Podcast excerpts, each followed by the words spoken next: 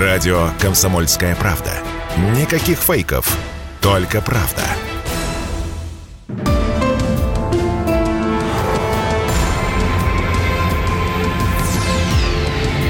Авиакатастрофы.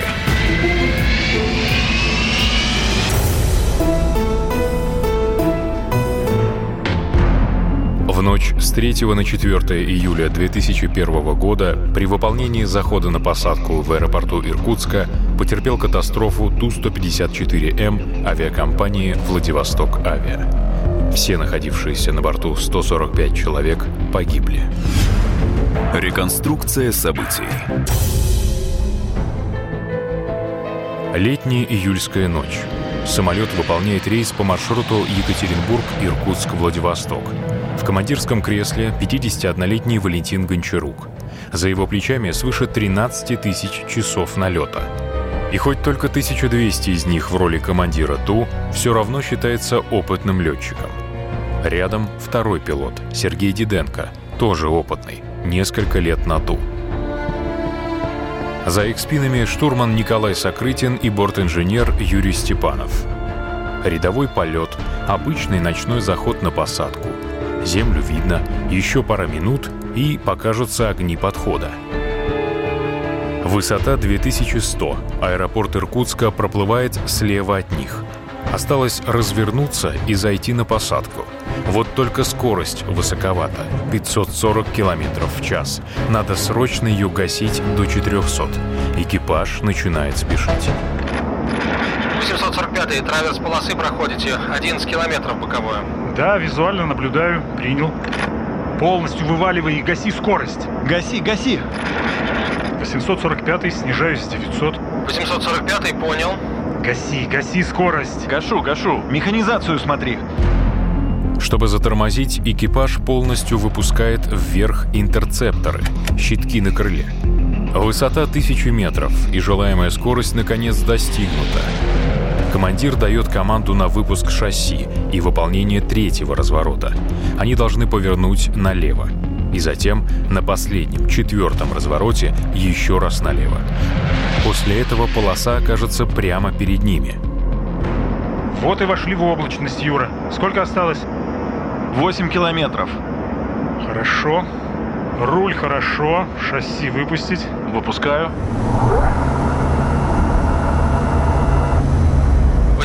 845 выполняете третий, снижаетесь 850 метров к четвертому. 845 снижаюсь к четвертому. 850. Экипаж вписывается в схему захода, но команд на выполнение карт контрольных проверок после эшелона перехода и перед третьим разворотом не поступает. А самолет по-прежнему уменьшает скорость. Теперь он летит без снижения, горизонтально, и скорость падает гораздо быстрее. Это очень опасно. Так недалеко и до сваливания. Надо срочно выпускать закрылки. На маленькой скорости это придаст самолету подъемную силу. Но про них все забывают. Капитан добавляет газу «не хватает». Самолет с предельно допустимым креном в 30 градусов поворачивает налево. Командиру кажется, что крен велик, и он добавляет, да не в ту сторону.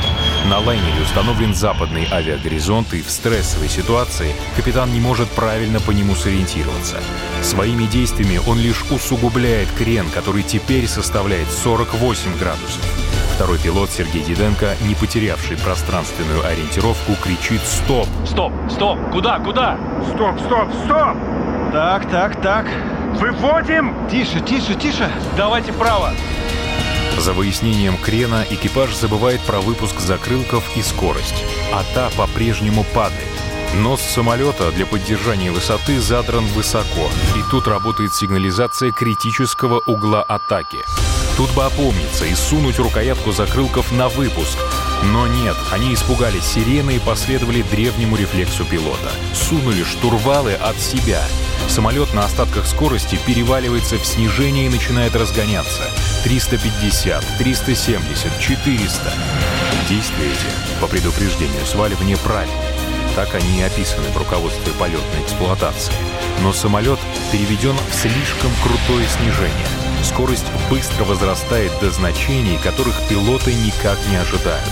Высота 700 метров и самолет летит к земле. Остается аккуратно вывести его в горизонтальный полет и уйти на второй круг. Летные инструкции предупреждают, вывод из таких положений должен производиться потихоньку, плавным взятием штурвала на себя.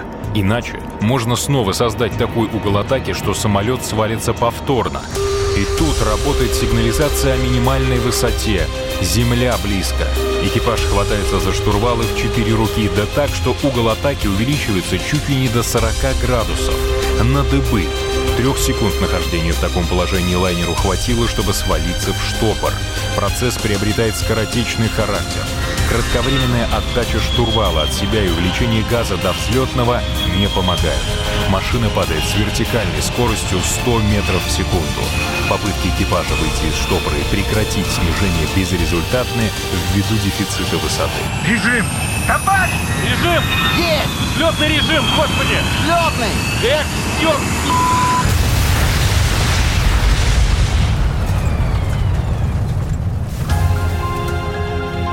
Самолет упал на лесную поляну, разрушился и сгорел. Все находившиеся на борту погибли в момент столкновения. Причиной катастрофы был назван человеческий фактор. Вопреки технологии работы, роли в экипаже не были четко распределены.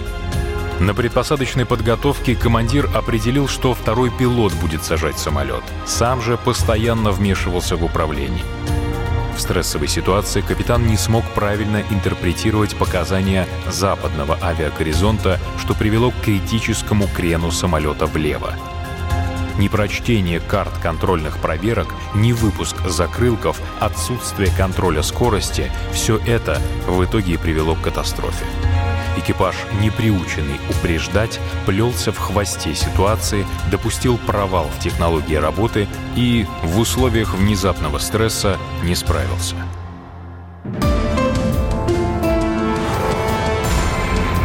Авиакатастрофы.